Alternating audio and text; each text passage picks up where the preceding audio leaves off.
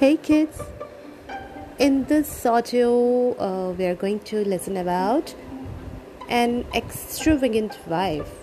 So, let's see.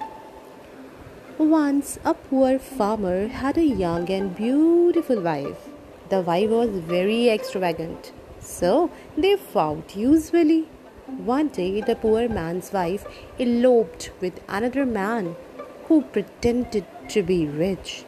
The man was actually a rogue who ran away with her jewelry.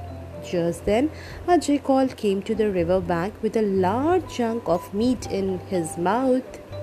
A hawk promptly swooped on the meat and flew away. The hawk's movement alerted the fish in the water and it too fled to the riverbed. Thus, the jackal was left with nothing to eat.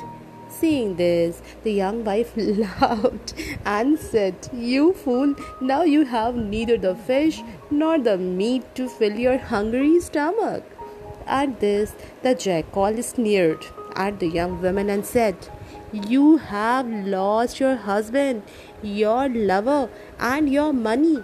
No one is so pitiable as you are, you silly lady. So, the moral of the story is desire for more may let you lose what you possess. Till then, good night.